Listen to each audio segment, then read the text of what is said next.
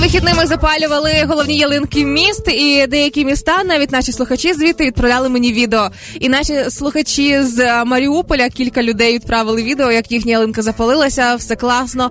І в якийсь момент вона просто почала падати на бачок. Ніхто не постраждав, але рухнула. Пам'ятаєш, як ми з тобою говорили, що в е, Ружині, якщо не помиляюся, в Где-то, да, в. Житомирській області, да, вона впала, зламалася в результаті. Так само сталося і в Маріуполі. Ну не витримала, очевидно, вогників новорічних. Не знаю, можливо, так це можна пояснити.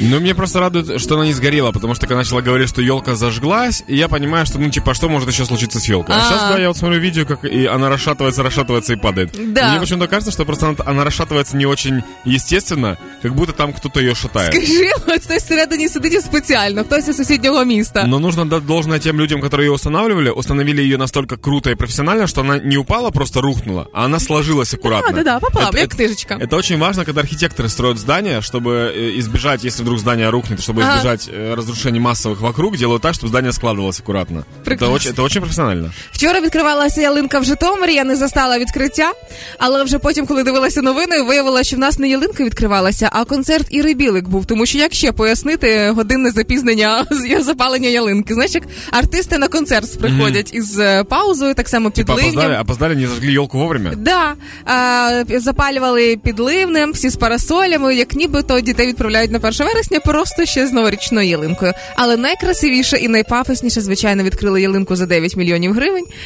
Це головна наша київська красуня, українська головна красуня. І давайте ж послухаємо, як Кличко відкривав е, все це дійство.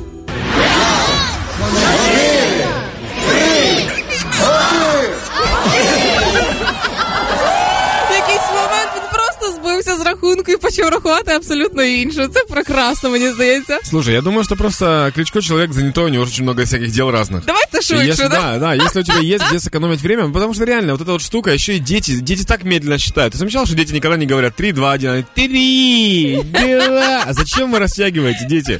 Три, Вот, ну, один, всё, Да, 3, 1, все, зажгли, вы рады, да, все, я, по- я поехал дальше. Нормально абсолютно, я его понимаю прекрасно. Але тим не менше, вже можна ходити на е, святкові новорічні локації. Нагадаю, що головна ялинка в нас на Софійській площі, а масові гуляння дійсно відбуваються під Києвом е, в резиденції Доброчар для того, щоб не створювати скупчення.